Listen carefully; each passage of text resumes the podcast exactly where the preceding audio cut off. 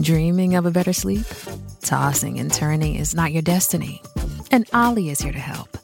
Olly invites you to sink into sweet, sweet slumber to improve your mental and physical health and overall wellness.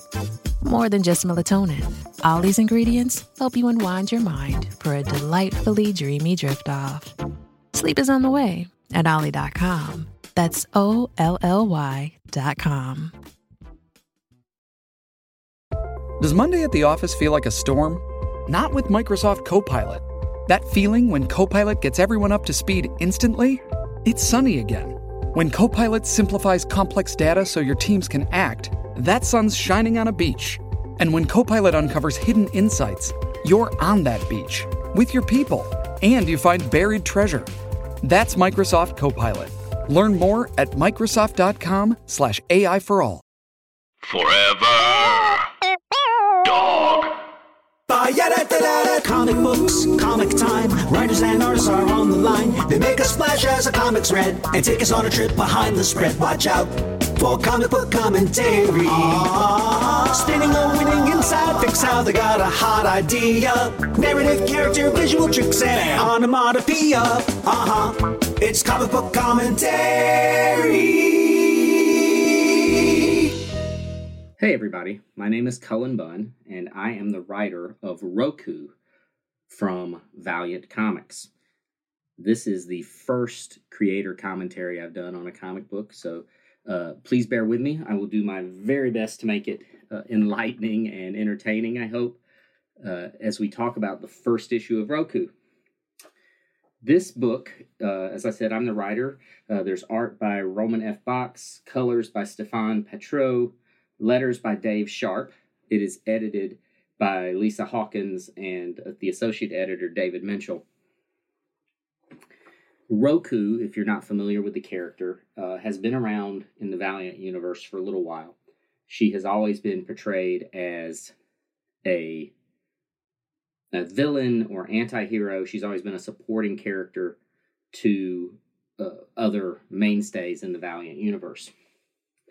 So, with this book being it's her first solo title, I wanted to make sure that we we show her off in in the very best way. So uh, we made the decision early on that no other Valiant superstars, so to speak, would appear in the series, and that we would really give give Roku her time to shine. So uh, as I as I go through the the issue, the first issue, I'm going to keep the script open on my screen as well. Sometimes that uh, that helps me figure out what I was trying to do. I'm not. Uh, I have not looked at this issue since uh, I received my comp copies, so I haven't seen it. I haven't looked at the issue since I did a lettering pass on it and and did the final proof.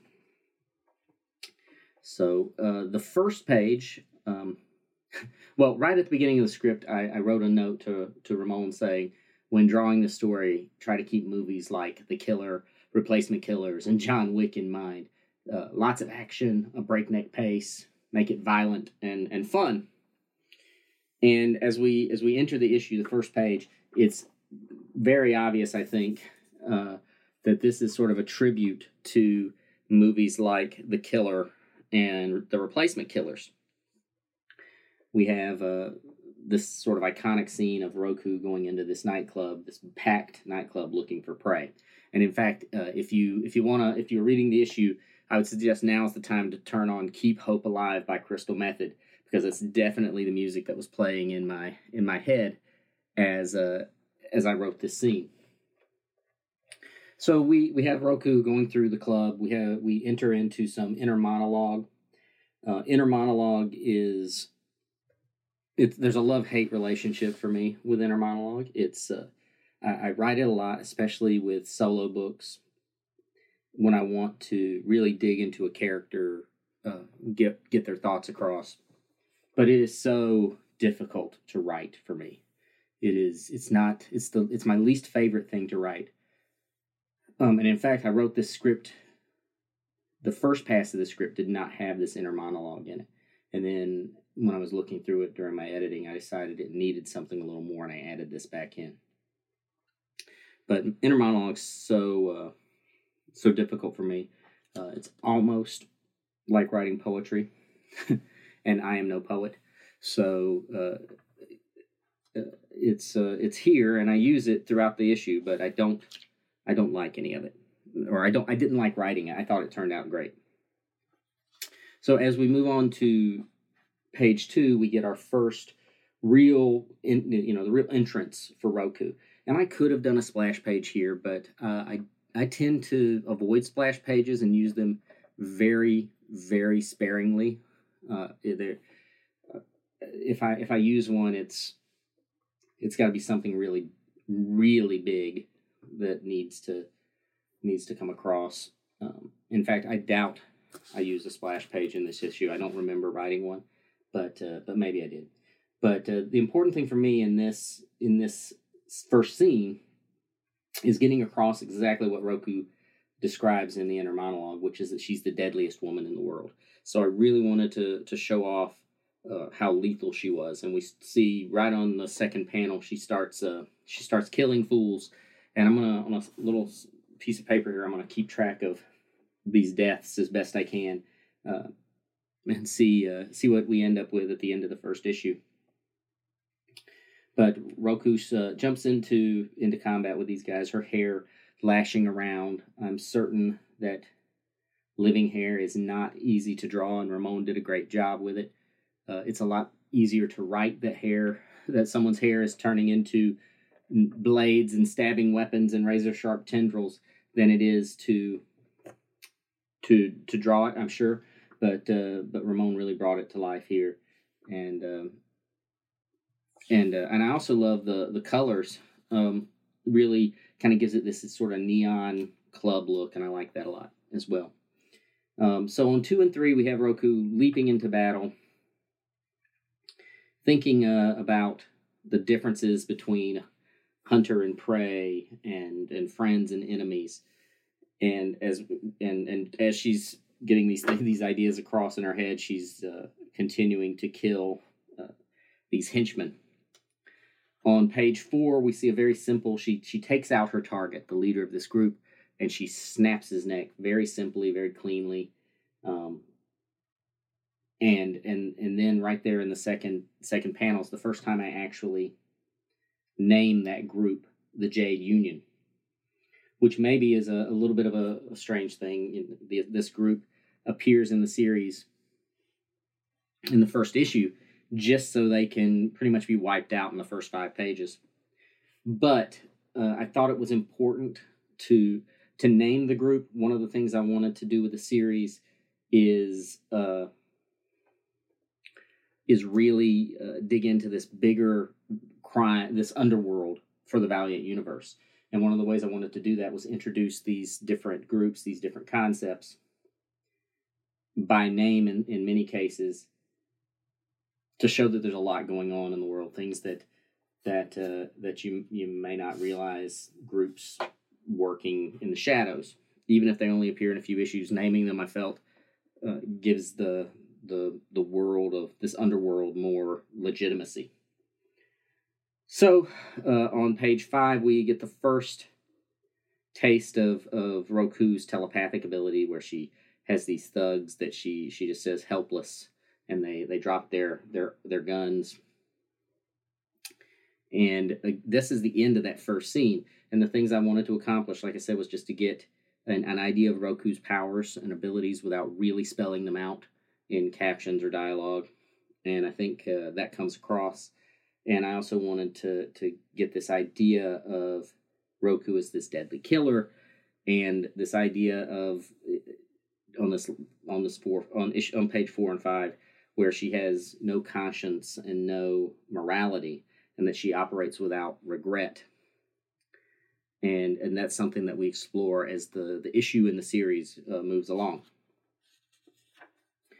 On page six we move the story ahead a little bit into new york city.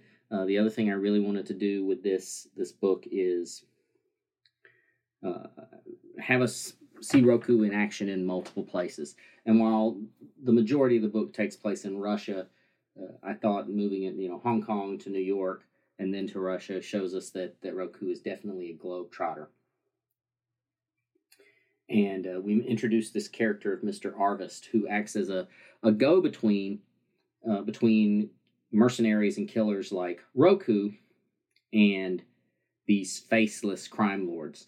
And again, the, these holographic windows that are floating around Mr. Arvest represents faceless sort of Illuminati of crime lords who uh, are are hiring individuals like Roku for various various reasons.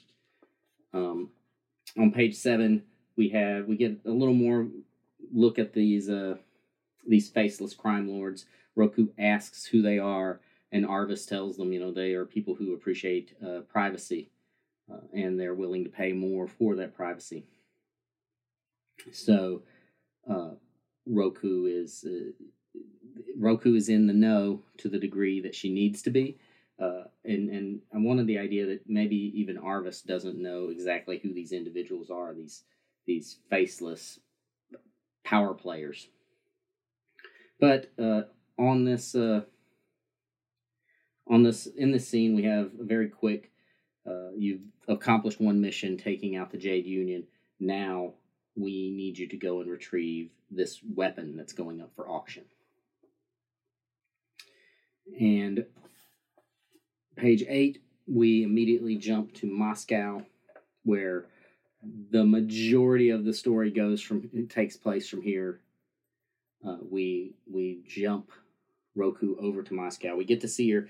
I thought it was fun to have Roku in plain clothes a little bit. We don't see her much in plain clothes. We haven't seen her uh, in plain clothes a lot in other uh, Valiant books. She's always in uh, in her you know her costume.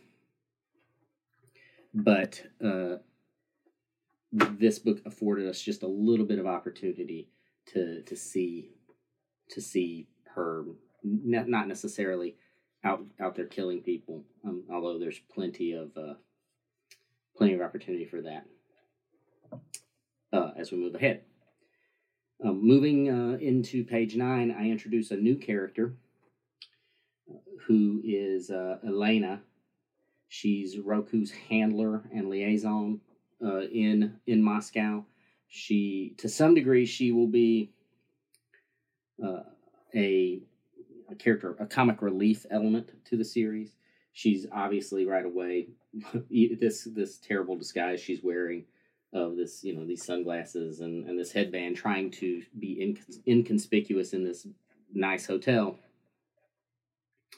um and uh and and i i get the idea that she's kind of failing at it um she is uh I, I think in that so the description i gave ramon in the script for that panel two is that uh uh, seated in the couch nearby is a small, mousy woman. She is comical picture of trying too hard to blend in and remain unseen.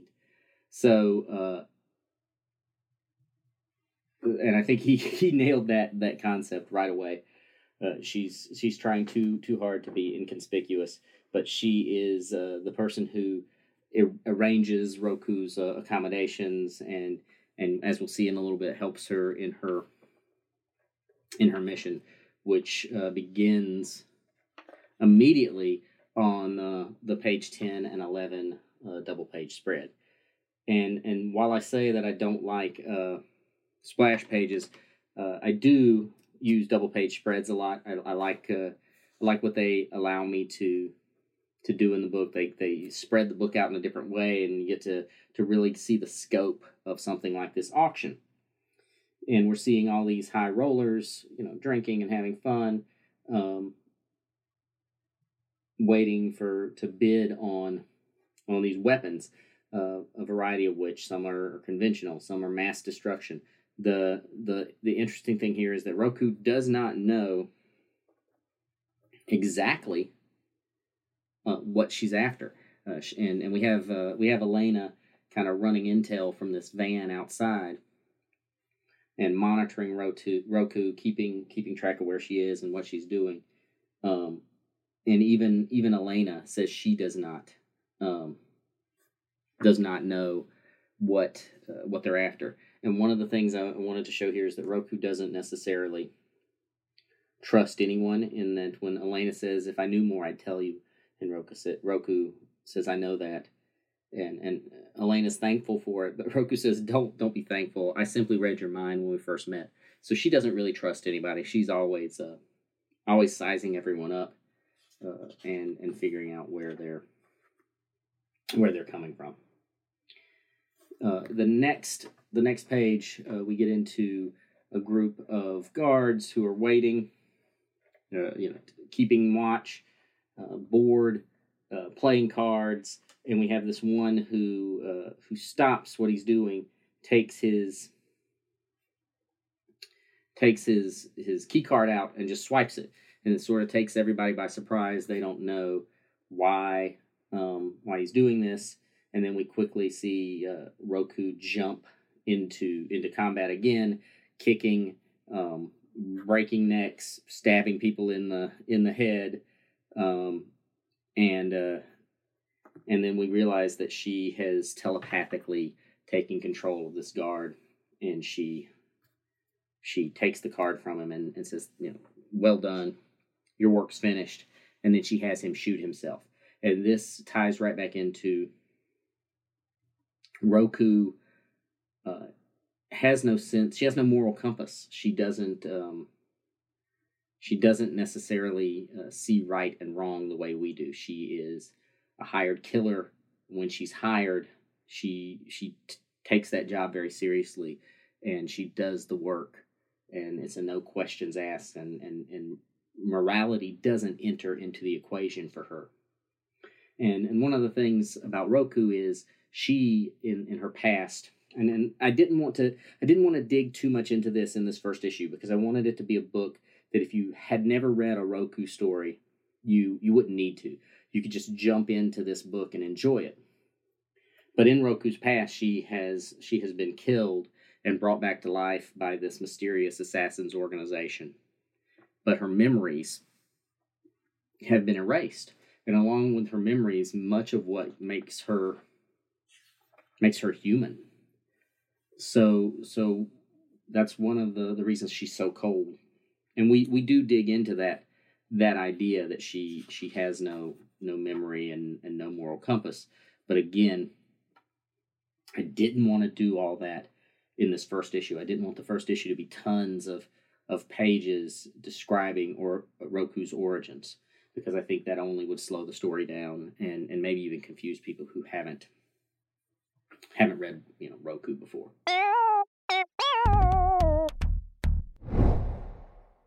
So after she has this poor, hopeless guard shoot himself, uh, she moves on into the the the building and she gets an alert from Elena that she's picking up a strange heat signature, something moving fast. And then right on page 14, we have uh, the the introduction of another character, although we don't see her yet, as this invisible force uh, hits Roku out of nowhere. Um, and I feel like this is a tough thing to draw. You you kind of it sounds silly, you know. An invisible character should be the easiest of characters to draw, but it's not because you have to get this this idea of motion and of of action, even though um, there's no one there to represent it. So again, Ramon is really, you know, showing off here when he has Roku get hit out of nowhere, and we have the little burst of energy that shows that she's getting hit, and she leaps down. We have Elena radio right in on the radio with her, so that uh, she can talk a little bit to somebody other than herself. But uh, but on this page, we have Roku getting hit a couple of times, um, and uh, telling Elena to to shut up, and we have her her comic element there where she's where Elena's response is, "I'll you know I'll be shutting up now."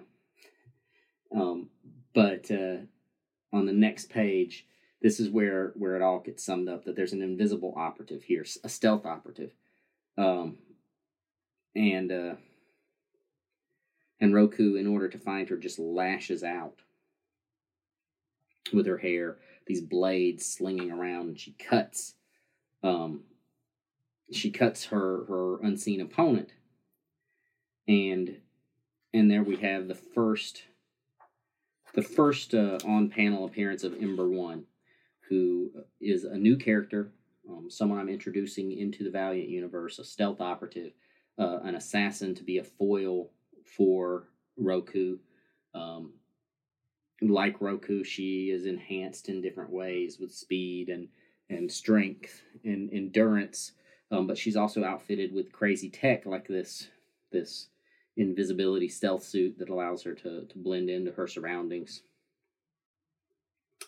Um, and and the important thing here is is that Roku and and Ember One know each other, or at least Ember One knows knows Roku. She names her uh, Angelina in the last panel, um, and this is this is a character that Roku doesn't know. Um, she she doesn't know her at all. The only character she doesn't know as much as she doesn't know herself either. Uh, so this this Ember One definitely has um, sort of one up on on Roku. And traditionally, you'd probably name a character like this uh, in a in a you know in this type of comic. Ember One would appear, and someone would name her. There'd be a you know an ID tag, or or Ember One would even say her own name. But I didn't want to do that here. I really wanted uh, Roku to be in the dark about who this character is. I didn't want her to even you know even for a short while I didn't want her to to to know anything, and I didn't want the reader to know any more than Roku did at this point. So uh, it was intentional that I didn't name her right away. Um, but we jump into um, a fight between Ember One and Roku. We get to to, to again Ember One's hinting that she used to that she, that Roku used to go by the name Angelina, and uh, and we get to see a little bit of of her strength as she catches this this um, stabbing blade of hair and uh, and just holds it there. And we continue that fight into um, page 17 um, where we we also get to see uh, Roku attempt to use her psychic abilities. Uh, we've seen her use them a couple of times now. We know they're effective, but uh, but here we get to see she tries to use them, and Ember One Ember One says, you know, I have psychic, you know, I have psi blockers. You can't, uh, you can't, uh, you can't stop me. So again, we're getting a more another hint that she's been enhanced with other abilities to make her uh, more efficient and more deadly. Um, and and this is a little bit of a uh, a switcheroo because we've we've had her throwing Roku around and Roku trying to get through to her and not not be successful. But here on, on this last panel, we get this sort of fun image where Roku says, uh, "It wasn't you I was trying to to contact with my psychic abilities." And then on page eighteen, we see more guards coming down the down the uh, the hallway. Uh, they start they open fire, and Ember One has to return fire and trying to take them out. And uh, and the alarm is going off. The klaxon is, is sounding um, and and Ember One is is telling her good luck getting out of here. Uh, with you know now that uh, now that you've sounded the the alarm, but when she turns, Roku's already gone, and we get sort of this sort of this comic moment where Ember One thinks to herself, you know, God, I hate her, and we get more of this this idea that uh, that she knows Roku. There's history there. And and we're definitely definitely going to be um, exploring that history as uh, as the story continues. But on page 19, we have Roku running down the hall of this facility, and and Elena's directing her through her uh, through her monitoring and satellite monitoring from the van. We get to see Roku kill a couple of other dudes off panel in lethal way, you know, in a lethal way and uh, and and as she's doing this, um, we have Roku's inner monologue where she she's talking about being a killer and being a murderer and being an assassin, and uh, and and when you want to retrieve a weapon or when you when you're dealing with weapons, you send a weapon, and that's our last page. And hey, I was wrong. There is uh, a splash page in the issue. Um, and it's a it's an interesting splash page for me because it's not a, a big bombastic moment. It's not an explosion. It's not a car crash. It's not some supervillain uh, appearing out of nowhere. But on the final page, we get to see Roku facing uh, the asset that she's been sent to retrieve. And it's just a little girl. Uh, she's actually even in this room that looks like a kid's room. Uh, very, very quaint. There's a coloring book on the floor, and, and the girl introduces herself as Mary Beth. Um, and uh, and she she knows Roku right away, uh, which is which is odd for a little girl of this age. She she looks at Roku and says, "Your name, Roku, you, you're Roku, right? But that wasn't always your name." So we wanted this idea that this innocent-looking little girl knows far, uh, far more than than she should, and uh, and I thought it was it's fun to have this big splash page when it's just this little girl. Obviously, this girl is going to play a huge role in the story going forward. She's going to um, help set Roku up for this sort of exploration of her own morality. Uh, and, and in this first issue, there's a preview of, of the of, of issue two, where we get to see see more about uh, Mary Beth, uh, where they, they're explaining what her her abilities are. Uh, I won't necessarily uh, dig into that, even if you you know some people skip those previews. I uh, if, you're not a preview reader, um, I won't uh, I won't spoil it if you're going to wait for the second issue. But uh, but if you if you are a preview reader, you get to see a first you know a few pages from Roku two. You get to see several other um, assassin groups coming in. Uh, a lot more violence uh, starting to to unfold uh, in issue two. Um, and right there at the the end of the you know the, the end of that page, we get this this uh, the stinger where it says next issue enter the Minister of Blades, and and the Minister of Blades is going to be a fun character, uh, much like Ember One.